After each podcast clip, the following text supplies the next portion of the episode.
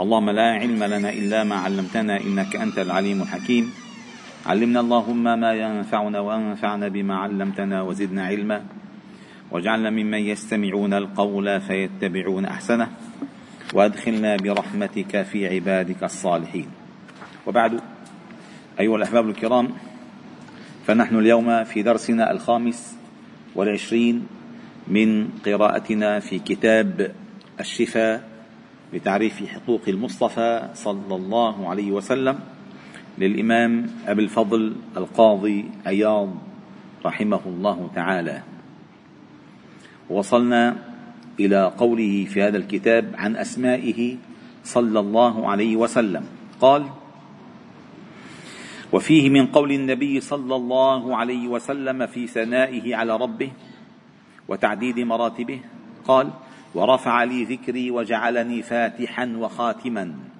فيكون الفاتح هنا بمعنى الحاكم أو الفاتح لأبواب الرحمة على أمته أو الفاتح لبصائرهم لمعرفة الحق والإيمان بالله أو الناصر للحق أو المبتدئ بهداية الأمة أو المبدأ المقدم في الأنبياء والخاتم لهم.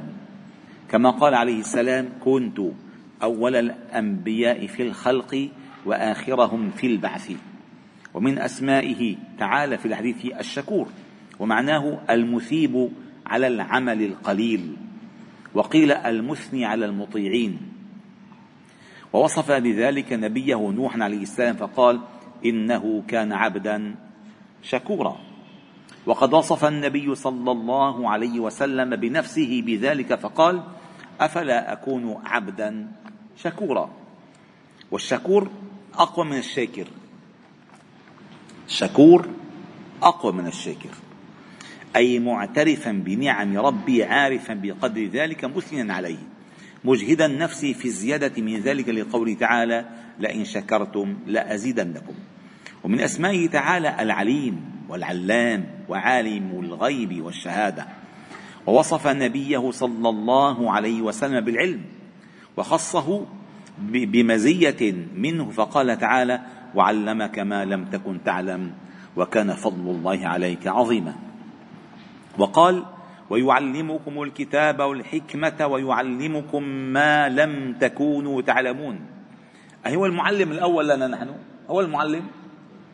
صلى الله عليه وسلم. ونعم المعلم. ومن لم يكن معلمه محمدا صلى الله عليه وسلم فهو في بحر الجهالات يسبح ولن يخرج. لن يخرج من بحر الجهالات. حتى يقر بأن النبي صلى الله عليه وسلم معلم. معلم. والمعلم هو الذي يعطي التعليمات. افعل. لا تفعل. مقرونة بالمحبة والرأفة والرحمة. فالنبي صلى الله عليه وسلم قال عن نفسه إنما بعثني الله معلما ولم يبعثني معنتا ولا معنفا. وفي رواية إنما بعثني ميسرا معلما ولم يبعثني معنفا ولا معنتا. وقال عنه أحد الصحابة ما رأيت معلما أحسن منه. أبدا. صلى الله وسلم. الله الله الله. قال ومن أسمائه تعالى الأول والآخر ومعناهما السابق للأشياء قبل وجودها والباقي بعد فنائها وتحقيقه أنه ليس له أول ولا آخر. هذا ما في عندنا الله تعالى أول وآخر بالمعنى أنه أول كذا. الأول هو يعني لا شيء لا شيء في الوجود إلا هو. وبعد فناء الأشياء لا شيء في الوجود إلا هو. فلا يقارن الله بأشياء. لا يقارن بأشياء. ولكن بتقريب المسألة أنه لا شيء في الوجود إلا هو. وهذا الوجود يدل عليه. فالله خلق الخلق ليدل عليه. وإن لم يدل الخلق عليه فهو موجود. هو الإله الأول؟ وإن فنى الخلق وإن فنى الخلق كلهم ولم يستدل من هذا الخلق بأحد عليه فهو الباقي وهو الآخر. فالوجود ليس من الموجودات لا أثر لها بوجوده. لأن هو الموجود هو الأول هو الأحد. ومعنى الأحد أبلغ بكثير من الواحد. الواحد بعده اثنين أما الأحد ليس ليس شيء بعده. أبدا. بتقول واحد كمل. بتقول اثنين. أحد ما فيك تقول شيء. وقف العد ما في أحد. قل هو الله أحد. لذلك لما ذكر الله من أسماء الواحد قرنها بالقهار. الواحد القهار. أما عندما ذكر الأحد أفردها وحدها. قال قل هو الله أحد. انتهى الموضوع. والأحدية أيها الأحباب الكرام يعني هذا التجريد. شوفوا العلاقة مع الله بثلاث خطوات. التجريد والتفريد والتوحيد. ملاكها الإخلاص الذي جمعت في سورة الإخلاص. فسورة الإخلاص هي أغلب السور في كتاب الله تعالى. الأسماء موجودة فيها إلا هذه السورة. برم القرآن كله من أوله لآخره كل اسم سورة موجود إما بإشارة وإما بذكر صريح بكتاب الله تعالى. إلا سورة الإخلاص. ما فيها ذكر الإخلاص. ليش؟ فيها لأن التوحيد والتجريد والتفريد. فالله الواحد الفرد الأحد الصمد. فهذا كله يدل على الإخلاص. وهذه مقاصد القرآن. لذلك النبي صلى الله عليه وسلم قال يقول والله واحد تعدل ثلث القرآن. لأن ثلث القرآن على هذه المسائل. التجريد والتفريد والتوحيد. إذ عندما يتعود الإنسان على ذلك يدخل في عالم الإخلاص. قال وتحقيقه أنه ليس له أول ولا آخر. جل الله تعالى في علاه. وقال صلى الله عليه وسلم كنت أول الأنبياء في الخلق وآخرهم في البعث. وفسر بهذا قوله تعالى وإذ أخذنا من النبيين ميثاقهم ومنك. ابتدأ به ومن نوح إلى آخر الآيات فقدم محمدا صلى الله عليه وسلم. وقد أشار إلى نحو منه عمر الخطاب اللهم ارضى عنه حينما رثاه وقد سبق ذكره. ومنه قوله صلى الله عليه وسلم نحن الآخرون السابقون. طيب كيف آخر؟ واحد وهو أول واحد سبحان الله.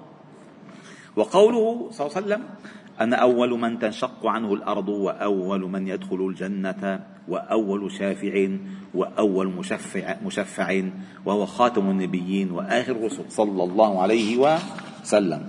ومن أسمائه تعالى جل الله تعالى في علاء القوي. ومن أسمائه وذو القوة المتين أي معناه القادر.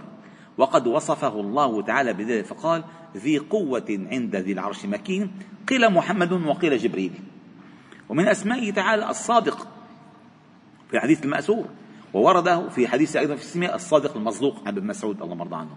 ومن أسمائه تعالى الولي المولى ومعناهما الناصر. وقد قال الله تعالى إنما وليكم الله ورسوله. ذلك أن الله مولى الذين آمنوا. وقال النبي صلى الله عليه وسلم عن نفسه أنا ولي كل مؤمن. وقال الله تعالى النبي أولى بالمؤمنين من أنفسهم. وقال عليه السلام من كنت مولاه فعلي مولاه. ومن أسمائه تعالى العفو ومعناه الصفوح. وقد وصف الله تعالى بهذا النبي في القرآن وفي التوراة وأمر بالعفو فقال تعالى خذ العفو وأمر بالعرف. وقال فاعف عنهم واصفح. وقال له جبريل عليه السلام وقد سألوا عن قول خذ العفو فقال أن تعفو عمن ظلمك. وقال في التوراة والإنجيل في حديث مشهور في صفته ليس بفظ ولا غليظ ولكن يعفو ويصفح. ومن أسمائه تعالى جل الله تعالى في علاه الهادي وبمعنى توفيق الله لمن أراد من عباده وبمعنى الدلالة والدعاء. قال الله تعالى والله يدعو إلى دار السلام ويهدي. من يشاء إلى صراط مستقيم. وأصل الجميع من الميل. وقيل من التقديم الهداية إما أن تميل إليه فتجذبه وإما أن تقدمه في الهداية. وقيل في تفسير طه يا طاهر يا هادي يعني النبي صلى الله عليه وسلم. وقال الله تعالى وإنك لتهدي إلى صراط مستقيم. فالله تعالى هو الهادي والنبي صلى الله عليه وسلم كذلك هادي. وقال تعالى وداعيا إلى الله بإذنه. وقال تعالى مختصا مختص بالمعنى الأول فالله تعالى مختص بالمعنى الأول قال تعالى إنك لا تهدي من أحببت ولكن الله يهدي من يشاء. وما هداية النبي صلى الله عليه وسلم للناس إلا من هداية الله تعالى له لهداية الناس. نعم. وبمعنى الدلالة ينطلق على غيره تعالى. ومن أسمائه تعالى المؤمن والمهيمن. وقيل أنهما بمعنى واحد. فمعنى المؤمن في حقه تعالى أي المصدق وعده عباده. فإذا سمعت وعدا من الله فأنت في أمان من تطبيق هذا الوعد. وعد الله لا يتخلف. فكن في أمان. وعدك الله فاخرج من المخاوف. فاخرج لا تحزن إن الله معنا. ما يؤمن بربه فلا يخاف. أبدا. لا لا يمكن أن يجتمع إيمان إيمان مع خوف من الله مع إيمان وخوف من البشر. لا يمكن لا يمكن. الإيمان مع الخوف من الله يعني أمان مطلق ولا خوف من البشر. فالله تعالى يقول إنما ذلكم الشيطان يخوف أولياءه فلا تخافوهم وخافوني إن كنتم مؤمنين. فالإيمان يقود إلى الخوف والخوف يقود إلى الإيمان. لا يمكن. سبحان الله. وقال المصدق وعده عباده والمصدق قوله الحق والمصدق لعباده المؤمن ورسله وقيل الموحد نفسه وقيل المؤمن عباده في الدنيا من ظلمه والمؤمنين في الآخرة من عذابه. يعني أنت مع الله في أمان. في أمان. كما قال الشاعر وإذا العناية وإذا العناية لاحظتك عيونها نم. وإذا العناية لاحظتك عيونها نم. فالمخاوف كلهن أمان. وإذا العناية من الله تعالى. ولا تصنع على عيني فإنك بعيوننا وإذا العناية لاحظتك عيونها نم. فالمخاوف كلهن أمان. قال لا تلتفت لا تلتفت. قال يا رسول الله لو نظر أحدهم إلى موضع قدمه لرآنا بس يطلع هيك بشوفنا. قال ما ظنك باثنين الله ثالثهما. وفي حديث سراقة بن مالك الأشجعي عندما كان يلاحقهم في طريق الهجرة قال أبو بكر يا رسول قد كاد أن يصل إلينا كاد أن يصل إلينا. قال ويقرأ النبي صلى الله عليه وسلم القرآن ولا يلتفت. أبدا لا يلتفت. خلاص أنت في أمان. لا تلتفت. والله الالتفت إذا التفتت يلتفت عنك. إذا التفتت يلتفت عنك. مرة كان عيسى عليه السلام ورد عنه أشياء كبيرة يعني. أنه كان يمشي على الماء. يمشي على الماء. فقال له واحد أتباعه إنه يا أخي كيف مشينا معك؟ قال له يا اطلع هو أول كان عطس قال له شو؟ قال له أنت عندما مشيت على الماء فكرت بالماء أنا ما فكرت إلا بالسماء هل فرق؟ هل فرق؟ أنت القلب إذا كان في تفريد وتجريد وتوحيد لا تستطيع أن تفكر إلا بالله. أما إذا تزبط ولا ما بتزبط يعني أنت قلبك نص هون نص هون بدك تصحط فالله تعالى لا يجرب. الله تعالى يفرد يجرد. لا يجرب يجرد. هو الفرق بين أن يجرب الله تعالى وأن يجرد بالتوحيد. فالله تعالى لا يجرب أبدا. إنه إذا اعمل لي هيك. لا يجرب. يفعل الله ما يشاء. فقال أنت فكرت فكرت بالماء. أنا ما أنا, أنا وأمشي ما أفكر في تحتي. ماشي. بنور الله. ماء. نار أرض طين هواء ماشي. فهذه الأمور هذه الأشياء كلها تدبيرها بأمر الله. يا نار كوني بردا وسلاما. على إبراهيم. شوف سبحان الله. النار كانت بردا وسلاما على إبراهيم. والبحر نفس البحر الذي نجى الله تعالى فيه موسى هو نفسه الذي أغرق فيه فرعون. نفسه هو المي هو نفسه. كان يقول فرعون أليس لي ملك مصر وهذه الأنهار تجري من تحتي؟ فأجراه الله من فوقه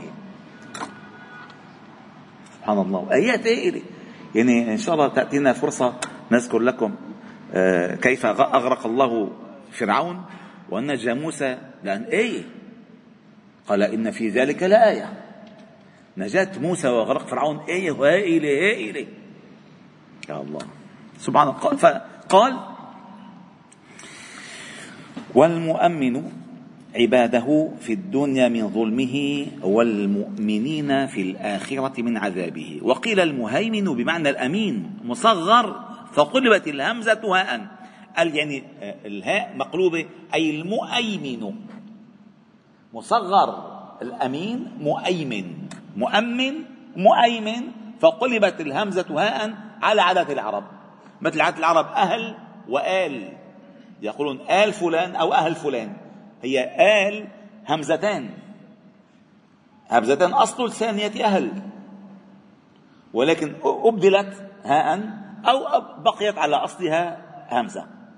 فالعرب تبدل الهاء همزة والهمزة هاء.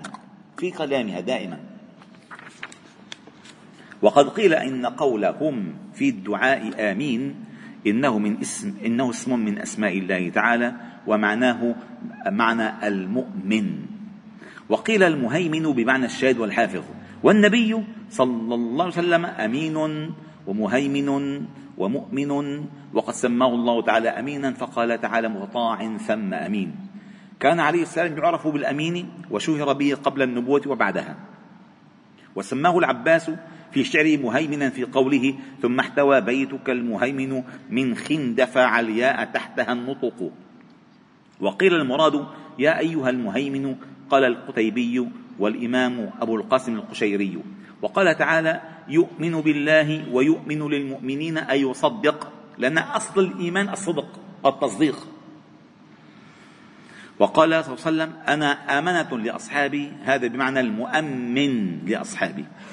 ومن أسمائه تعالى القدوس ومعناه المنزه عن النقائص المطهر من سمات الحدث وسمي بيت المقدس لأنه يتطهر فيه من الذنوب ومنه الوادي المقدس طوى وروح القدس. ووقع في كتب الأنبياء من أسماء السلام المقدس أي المطهر من الذنوب كما قال تعالى ليغفر لك الله ما تقدم من ذنبك وما تأخر. والصراع. الصراع أيها الأحباب الكرام في العالم الآن على شيء اسمه القدس. ليش؟ أو بيت المقدس. لأن بيت المقدس والقدس هي شعار الطهارة. هي شعار الطهارة لا يمكن أن يؤتمن عليه إلا الطاهرون فيظن العالم أنه من استولى على هذا المقدس أصبح مقدسا مثل هذا هذا المقدس. فيحاول أن يشرع لنفسه وجودا مقدسا باستيلائه على المقدس عند العالم أو بالأكوان لأنه بيت المقدس مقدس بالأكوان بالأكوان مقدس.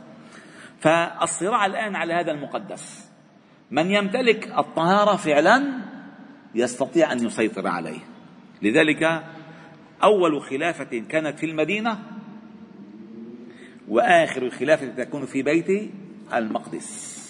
عندما ينتهي الدجال وينزل المسيح عليه السلام روح الله وكلمته التي ألقاها إلى مريم. هذا شيء عجيب. وكل هذه الأحداث التي ترونها الآن هي إرهاصات. إرهاصات تغيير كبرى تغييرات كبرى في العالم.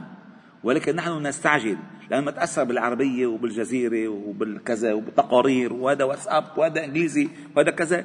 ولكن ننسى أنه عندنا عندنا أرضية أرضية هائلة ثابتة. من الأحاديث والآثار تدل على أنواع الأحداث التي هي قادمة قادمة. فما ما نحصر أنفسنا بزاوية من زوايا الأحداث؟ خذوا الأمور جملة. الآن الصراع على المقدس. من أول ما حملوا الحملات الصليبية. أول ما شو كان بطرس الناسك يجيش الناس يقول لهم هيا إلى الأرض التي فيها المقدس. أنه يعتبروا آه، قبر المسيح عليه السلام. هو هم أولى به. وهذه الأرض أرض مقدسة منها المعراج. وفيها أرض الأنبياء. فهم أحق بها. سبحان الله بالغرب. كل الغرب كل الغرب ها وأنا مسؤول عن كلامي. كل الغرب ما في أثر مقدس لدين إلا في بلاد الشام واليمن والجزيرة. وبس.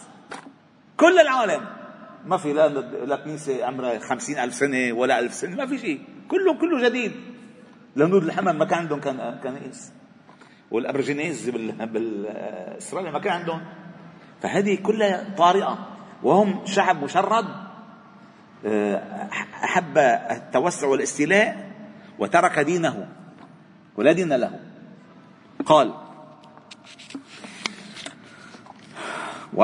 أو الذي يتطهر من الذنوب في بها من الذنوب ويتنزه باتباعه عنها وكما قال تعالى ويزكيهم وقال تعالى ويخرجهم من الظلمات إلى النور أو يكون مقدسا بمعنى مطهرا من الأخلاق الذميمة والأوصاف الدنيئة. ومن أسمائه تعالى العزيز ومعناه الممتنع الغالب أو الذي لا نظير له أو المعز لغيره كما قال تعالى ولله العزة ولرسوله أي الامتناع وجلالة القدر. وقد وصف الله تعالى نفسه بالبشارة والنذارة فقال يبشرهم ربهم برحمة ورضوان. الله يبشر يبشر يبشر الله المؤمنين. وقال تعالى إن, أن الله يبشرك أو يبشرك بيحيى مصدقا وبكلمة منه. وسماه الله تعالى مبشرا ونذيرا وبشيرا أي مبشرا لأهل طاعته ونذيرا لأهل معصيته. ومن أسمائه تعالى فيما ذكره بعض المفسرين طه وياسين وقد ذكر بعضهم أيضا أنهما من أسماء وسلم وشرف وكرم. الآن فصل. هذا الفصل فصل آه، آه، صحيح صغير ولكن دسم. أبو ربيع دسم دسم. هذا هلا صفحتين وثلث أو نص ولكن فيه من القواعد العقدية ما يجعل هذا الفصل كتابا. هذا الفصل فيه من القواعد العقدية ما يحق ما يحق أن يكون لهذا الفصل كتابا. مستقلا. قواعد هائلة في التعامل مع العقائد. سبحان الله. والله فتح عليها الرجل فتوح غريب. اختصر العقائد كلها صفحتين ونص. أعطاك مفاتيح مفاتيح. هو ليس كتاب عقائد. ولكن أعطاك مفاتيح. ليش ليش ذكر هذا الفصل هنا؟ لأن أنت لك 30 صفحة عم تحكي عن أسماء النبي صلى الله عليه وسلم مثل أسماء الله. اوصافه مثل أوصاف الله. يعني شو دخل الموضوع؟ طيب لكن الله يشبه بغيره في حدود. الآن سيكشف لك هذا الموجود.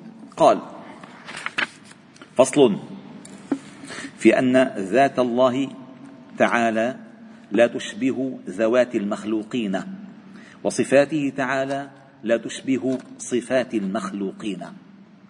قال القاضي أبو الفضل رضي الله عنه قاضي عياض وها أنا أذكر نكتة سأقرأ على تؤدة حتى تسترسل بالفهم. قال وها أنا أذكر نكتة أذيل بها هذا الفصل وأختم بها هذا القسمة وأزيح الإشكال بها فيما تقدم عن كل ضعيف الوهم سقيم الفهم. تخلصه من مهاوي التشبيه وتزحزحه عن شبه التمويه. اللي حيذكره الآن مشان يزيح الإشكالات الإشكالات ويزحزح عن الفكر الأشياء اللي فيها تمويه وأشياء اللي فيها تشبيه.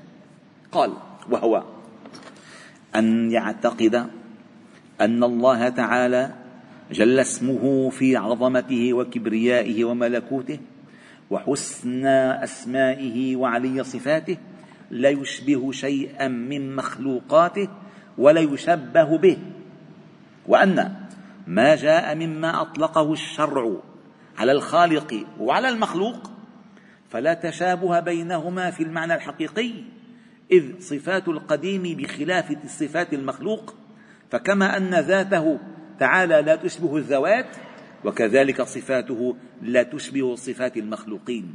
إذ صفاتهم أي المخلوقين لا تنفك عن الأغراض والأعراض.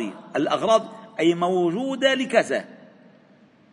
بسبب موجودة لسبب. يعني مثلا إيدك موجود لتضرب تمك موجود ليحكي عينك موجودة لتشوف دانتك موجودة لتسمع يعني موجودة لعلة ماشي؟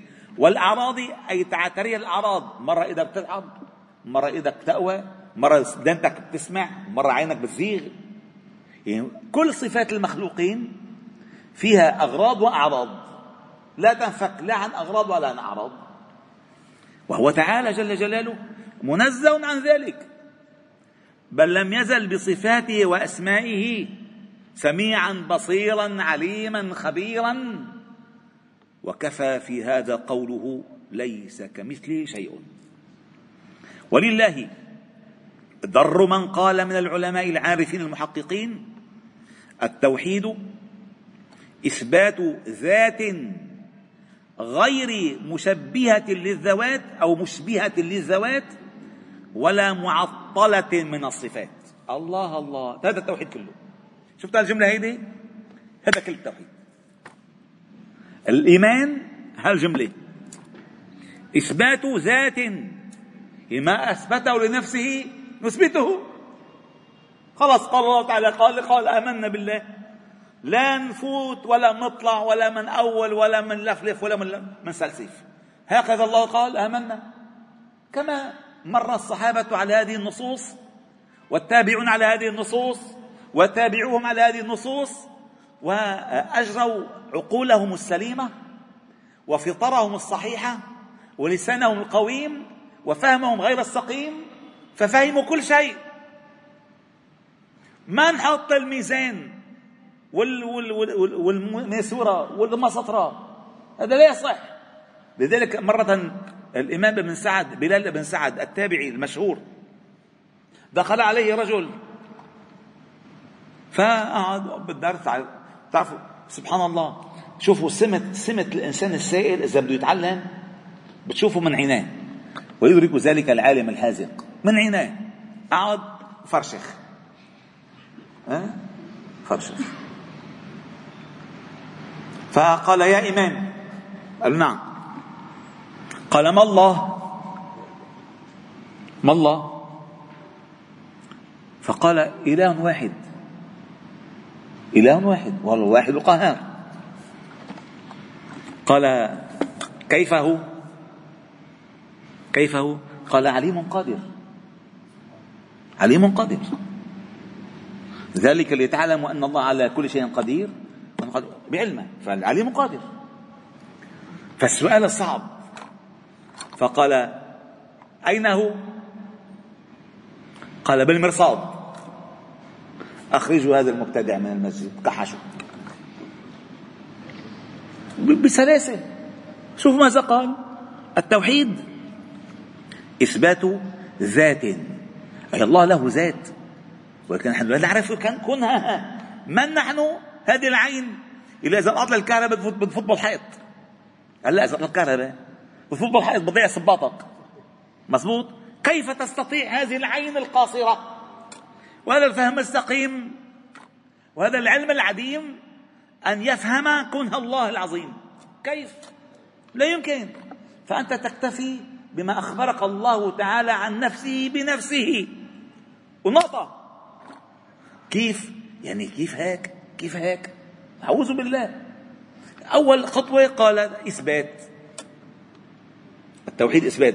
لا إله إلا الله. إثبات. توحيد إثبات ذات غير مشبهة للذوات ما تقارن. ما تقارن. لما بتقارن السيف بالعصا بتهين السيف. مظبوط ولا لا؟ لا يقال الله بشيء. لأن ليس كمثله شيء. وما سوى الله كله أشياء. ما سوى الله والأشياء فلا يقارن الأشياء بخالق الأشياء. حاشا وكلا. هذه أول نقطة. الثانية قال ولا معطلة من الصفات. ولو كانت معطلة لماذا الله ذكر صفاته؟ لماذا ذكر ذكر أسمائه وأفعاله؟ أسماء وأفعاله. ليش؟ إذا هي من حقيقة. لماذا الله ذكرها؟ ولكن أنت لا تدركها أنت آمنت. والراسخون في العلم يقولون آمنا به. خلاص. أخبر الله ذلك؟ على الرأس والعين هو أخبرها خلاص. وزاد هذه النكتة الواسطي رحمه الله بيانا ومقصود فقال ليس كذاته ذات ولا كاسمه اسم ولا كفعله فعل ولا كصفته صفة إلا من جهة موافقة اللفظ اللفظة. أي مشاركة لفظية فقط. وجلت الذات القديمة أن يكون لها صفة حديثة كما استحال أن يكون للذات المحدثة صفة قديمة. حاشا وكلا. وهذا كل مذهب أهل الحق والسنة والجماعة رحمه الله تعالى. وقد فسر الإمام أبو القاسم القشيري رحمه الله تعالى قوله هذا ليزيده بيانا. فقال هذه الحكاية تشتمل على جوامع مسائل التوحيد. قال وكيف تشبه ذاته ذات المحدثات وهي بوجودها مستغنية. كيف؟ وكيف يشبه فعله فعل الخلق وهو لغير جلب أنس أو دفع نقص حصل؟ فالله تعالى لا تعتري لا الأغراض ولا الأعراض. الله الله منه سميع لا بحاجة للسمع الله سميع بذاته. قال ولا لخواطر وأغراض وجد ولا بمباشرة ومعالجة ظهر. وفعل الخلق لا يخرج عن هذه الوجوه. كل صفات الناس تعتريها الأغراض والأعراض. كل صفات البشر والخلق إلا الله. وقال آخر من مشايخنا قال ما توهمتموه بأوهامكم أو أتركتموه بعقولكم فهو محدث مثلكم. وقال الإمام أبو المعالي الجويني قال شوفوا ما أجمل الكلام بس هذا كلام دقيق يعني بده بده هدوء ليفهم وبده رواء وصفاء. صفاء! قال لذلك مرة سألني شو أحسن كتاب أقرأه بالتوحيد؟ قلت له كلام الله. القرآن. ليس بعد بيان الله بيان. الرحمن علم القرآن خلق الإنسان علم البيان. ليس بعد بيان أبدا. هذا بيان للناس هذا بلاغ. هذا هدى هذا موعظة. ليس بعد بيان البيان ابدا. أوعى تفكر. والله مهما كان كعبه عالم في العلم بده ينجح بيكون منطلق من هذا الكتاب. لذلك الإمام البخاري ذكر مسألة التوحيد آخر الكتاب. خلاص خلصنا يعني. قال قال الإمام أبو المعالي الجويني رحمه الله تعالى من اطمأن من اطمأن إلى موجود انتهى إليه فكره فهو مشبه. ومن اطمأن إلى النفي المحض فهو معطل. وإن قطع بوجود اعترف بالعجز عن درك حقيقته فهو موحد. يعني عجزك عن الإدراك هو التوحيد. عجزك عن الفهم هو التوحيد. لذلك معنى الإله ما معنى الإله؟ من معاني من معاني الإله. أنه الذي تولهت العقول بفهم كنهه. لا تستطيع أن تدرك. كيف تستطيع؟ فكلما تفكرت وأدركت بالعجز أنت الموحد. أما كلما فكرت واطمأنت إيه عرفت لكن تكون ما عرفت شيء أبدا. أنت إما معطل وإما مشبه. أما العاجز الذي يسلم. آمنا بالله. هكذا النص أثبتنا ما أثبته الله لنفسه. هذه الصفة آمنا بهذه الصفة كما أخبر الله تعالى بها. لا نعطل ولا نشبه. هذا الحقيقة. شوف عيد الجملة هلا حتفهمها أكثر. قال من اطمأن إلى موجود انتهى إليه فكره إنه هذا هذا ها وصلنا للنهايه فهو مشبه. ومن اطمأن إلى النفي المحضي فهو معطل. وإن قطع بموجود اعترف بالعجز عن درك حقيقته فهو الموحد. والله الله أعلم. فإذا أنت أنت الموحد. وما أحسن قول ذي النون المصري؟ قال حقيقة التوحيد أن تعلم أن قدرة الله تعالى في الأشياء بلا علاج. لأنه هلا أنت بتروح تعمل جاتو بتحط الخمس بيضات وطحينات بتحكم وحامل فرنت لا لا. الله تعالى يفعل الأمور بلا علاج. بقوله كن الله تعالى قدرته غير قدرتنا فعله غير فعلنا. قال وصنعه لها بلا مزاج. إنه منه منه بحاجه لهالشغله يعني. وعلة وعلة كل شيء صنعه ولا علة لصنعه. يعني مثلا ليش ما ليش مخلوق هيك؟ لأن الله خلقه هيك. فعلة الشيء وجوده. ما دور تعرف ليش موجود؟ ما صنعه الله هو؟ قال فعلة كل شيء صنعه. صنعه الله هكذا. فالله ما خلق شيئا عبثا ولا لعبا ولا وهما ولا باطلا. كله بحكمة. ما خلقنا السماوات والأرض وما بينهما إلا بالحق. لا تدرك ثم قال ولا علة لصنعه وما تصور في وهمك فالله بخلافه. وهذا كلام عجيب نفيس محقق. والفصل الآخر تفسير قوله تفسير لقوله ليس كمثله شيء.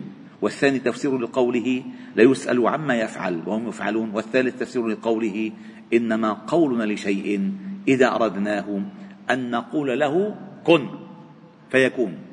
ثبتنا الله وإياك على التوحيد والإثبات والتنزيه وجنبنا طرفي الضلالة والغواية من التعطيل والتشبيه بمنه ورحمته. والحمد لله رب العالمين. سبحانه وبحمدك نشهد أن لا إله إلا أنت نستغفر ونتوب إليك وصلي وسلم وبارك على محمد وعلى آله وأصحابه أجمعين والحمد لله رب العالمين.